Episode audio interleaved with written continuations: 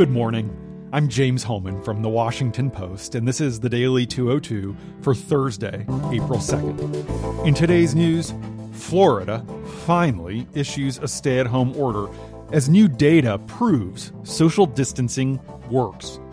Republicans are using the coronavirus crisis as cover to restrict women's reproductive rights. And some people who cannot get tests are dying of COVID 19 after being misdiagnosed. But first, the big idea. The federal government's emergency stockpile of respirator masks, gloves, and other medical supplies is running low and nearly exhausted due to the coronavirus outbreak, leaving the Trump administration and the states to compete for personal protective equipment, known as PPE, in a freewheeling global marketplace rife with profiteering and price gouging. This is according to several officials at the Department of Homeland Security who are involved in what's become a frantic acquisition effort. As coronavirus hotspots flare from coast to coast, the demand for safety equipment is both immediate and widespread, with health officials, hospital executives, and governors saying that their shortages are critical and that healthcare workers are putting their lives at risk while trying to help the surging number of patients. Two DHS officials say the stores kept in the strategic national stockpile maintained by the Department of Health and Human Services are nearly gone. Trump confirmed this last night during his daily briefing at the White House.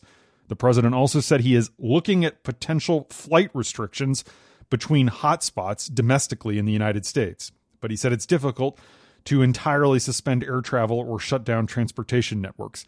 He also said he's looking at shutting down rail travel. The Pentagon announced overnight that it is mobilizing to provide as many as 100,000 body bags to FEMA for use by civilian authorities. Meanwhile, at the White House, Trump's advisors are debating where to send new rapid response tests from Abbott Labs. Some White House officials want to ship many of the tests, which were approved Friday and can deliver results in 5 to 13 minutes, to areas where there are fewer cases, such as rural states and parts of the South. But officials in hard hit areas and most public health experts favor directing them to the outbreak's current hotspots, arguing that delays in test readings have sidelined many first responders and healthcare workers and made it harder to isolate the most contagious patients. During a Tuesday meeting of the White House Coronavirus Task Force in the Situation Room, we hear it got a little heated.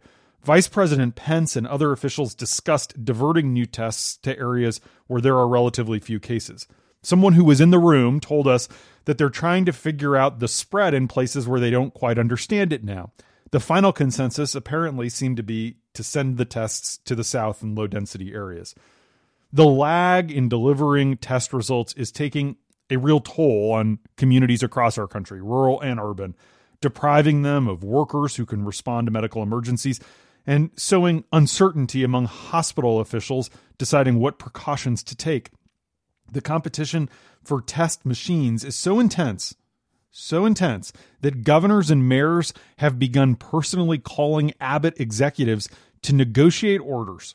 In fact, in beleaguered Detroit, which has one of the nation's highest rates of infection right now and one of the fastest rising death tolls. Mayor Mike Duggan said yesterday that he secured the cell phone number of Miles White, the chairman and outgoing CEO of Abbott Labs, and he called and woke him up in the middle of the night on Sunday to beg for Detroit to get some of the tests. He told us that his groveling got his city 5,000 of the testing devices. A lot of police officers in Detroit have begun staying overnight atop the shuttered Greektown Hotel in that city's casino district because they don't want to infect their own families. 525 cops in Detroit's 2,500 member force are quarantined. 91 have tested positive, and that number is expected to spike as more tests are conducted. Maryland Governor Larry Hogan said in an interview that his state needs at least 100,000 more tests than it has right now. In Kentucky, Governor Andy Beshear has delayed launching mobile testing sites partly because he doesn't yet have an adequate supply of tests and personal protective equipment. Public health experts say testing really is needed everywhere, as much as several hundred thousand a day. But Harlan Krumholz, a cardiologist at Yale Medical School, says the hot zones need them most. Trump, for his part, continues to repeatedly assure Americans, including again last night, that the federal government is holding on to 10,000 ventilators in reserve and is ready to ship them to the hardest hit hospitals around the nation as they struggle to keep up with an influx of critically ill patients. But what he neglects to mention is that an additional 2,100 of the life saving devices are unavailable because the contract to maintain the government's stockpile lapsed last summer, and a contracting dispute meant that a new firm didn't begin work on fixing those ventilators until late January.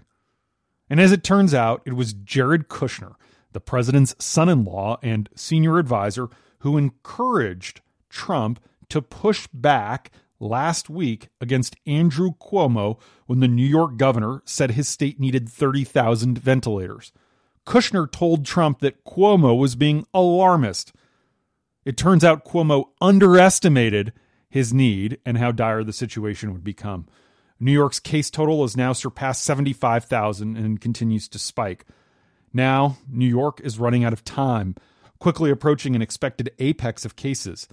Exactly when that peak will arrive is the $64,000 question, as Cuomo put it yesterday during his daily briefing. He says the range of available models suggests that New York has 7 to 21 days to prepare for the worst.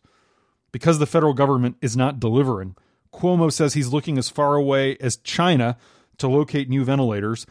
He's even trying to buy 17,000 of them from Wuhan. And the Regional Emergency Medical Services Council of New York, which oversees the city's ambulance service, issued new guidance last night that stops paramedics from taking cardiac arrest victims to the hospital if their hearts cannot be restarted at the scene. This is one in a series of wrenching rationing decisions being made in the Big Apple. Back here in Washington, Tony Fauci now has a security detail. The nation's top infectious disease expert, who's 79 years old, has faced growing death threats. What kind of a sick person would threaten the life of the guy who's trying to save their lives? Well, he's become a public target for a lot of right wing commentators. Last month, an article depicting him as an agent of the deep state gained nearly 25,000 interactions on Facebook, meaning likes, comments, and shares and it was posted to several large pro Trump groups. A Justice Department official has signed paperwork authorizing HHS to provide security protection for Fauci. And that's the big idea. Here are three other headlines that should be on your radar. Number one social distancing works, and the earlier, the better. That's the takeaway from preliminary data from two weeks of stay at home orders in California and Washington. Those states were the first to report community spread of COVID 19, and they were also the first to mandate residents stay home to keep physically apart. New analysis from academics as well as federal and local public health officials shows that these moves bought the communities precious time and may have helped flatten the curve of infections over the long haul. California and Washington continue to see new cases and deaths. It's terrible. But so far, they haven't come anywhere close to the spikes seen in parts of the East Coast. Experts agree that social distancing efforts need to continue for several more weeks to be effective. It's now been 17 days since counties in the San Francisco Bay Area told some 6 million residents to stay home, and 13 days since the order was extended to all of California. The number of confirmed infections per capita in New York City is 15 times that of the Bay Area.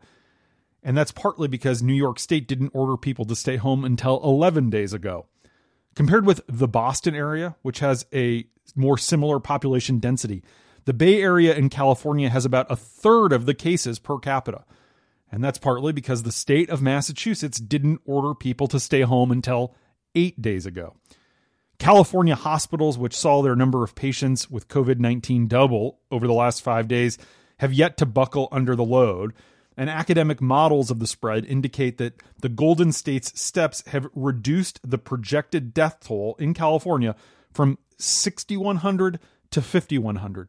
In other words, because of the state's early move, at least a thousand lives have been saved. And in Florida, Governor Ron DeSantis has finally issued a stay at home order. His order requires that state's 21 million residents to stay indoors unless they're pursuing essential services or activities. The Republican has taken heavy criticism from state lawmakers, including in his own party, for refusing to enact such an order until yesterday, even as the number of confirmed cases surpassed 7,000 in the Sunshine State, including more than 100 deaths.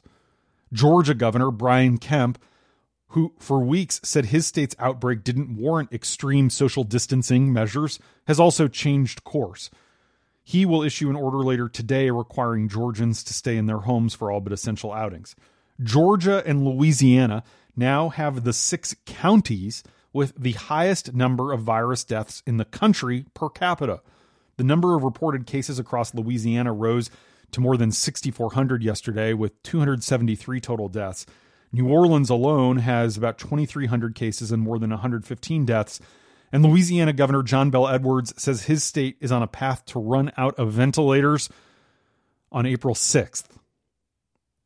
Number two, a growing number of red states are seeking to ban abortion during the current public health emergency by classifying it as an unnecessary medical procedure.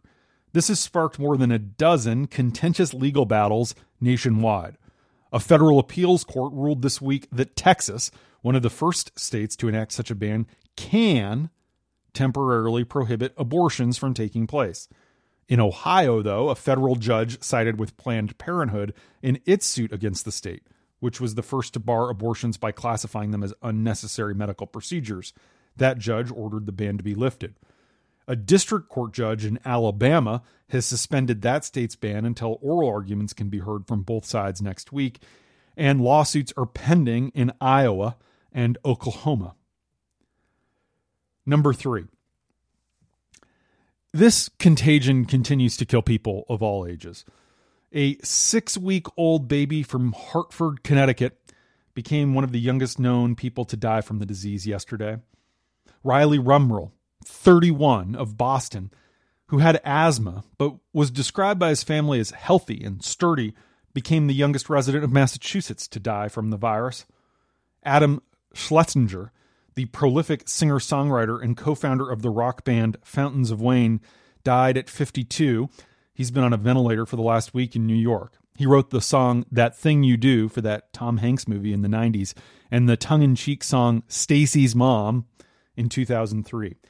Kevin Thomas Duffy, the federal judge who presided over decades of high profile trials in Manhattan, including the World Trade Center bombing trial, died of COVID 19 at 87. Ellis Marsalis, a New Orleans jazz piano legend and the patriarch of one of that city's great musical families, died at 85. But I want to tell you about someone you've probably not heard of. Sterling Matthews, who lived just outside of Richmond, Virginia, went to the hospital on March 23rd, 10 days ago now, seeking to be tested for the coronavirus because he had all the symptoms. But he was told that he had pneumonia and he was sent home. But his health kept deteriorating, so he went back to the hospital where he tested positive. Now he's dead. He was 60. We're hearing a lot, a lot anecdotally about these kind of misdiagnoses happening. It's problematic because people who are misdiagnosed can continue to spread the contagion and not get some of the treatment they might need. We talked with Sterling's widow, Alice Matthews, yesterday. The two of them were already busy raising their young son when they decided to take in a baby niece whose own parents weren't able to care for her. He just brought her on in, no fuss, Alice recalled. He was just that kind of a man. When he saw a need, he filled it. Alice and her other family members were not allowed to visit her dying husband in the hospital. She had to say goodbye over the telephone. Now she's grieving in physical isolation, given her own exposure to the virus. Alice and Sterling were high school sweethearts. They'd been making plans to celebrate their 40th anniversary in June, and they both planned to retire in two years.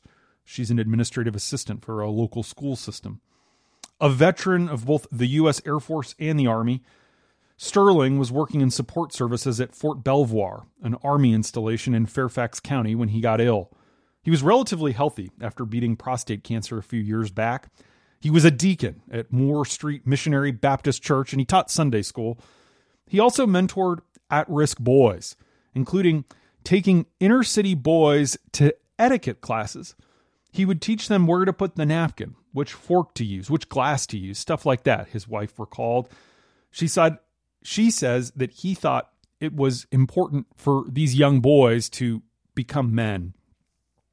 Jamal Matthews says his father always gave 100% to anyone who needed his help. He took an interest in people, Jamal remembered, and he always used to say, quote, you just can't throw people away. He always thought there was something redeeming about the human spirit, and he believed that encouragement in a positive way for those who had been left behind brought out the best in people. And that's the Daily 202 for Thursday, April 2nd. Thanks for listening. I'm James Hohmann. Stay safe. I'll talk to you tomorrow.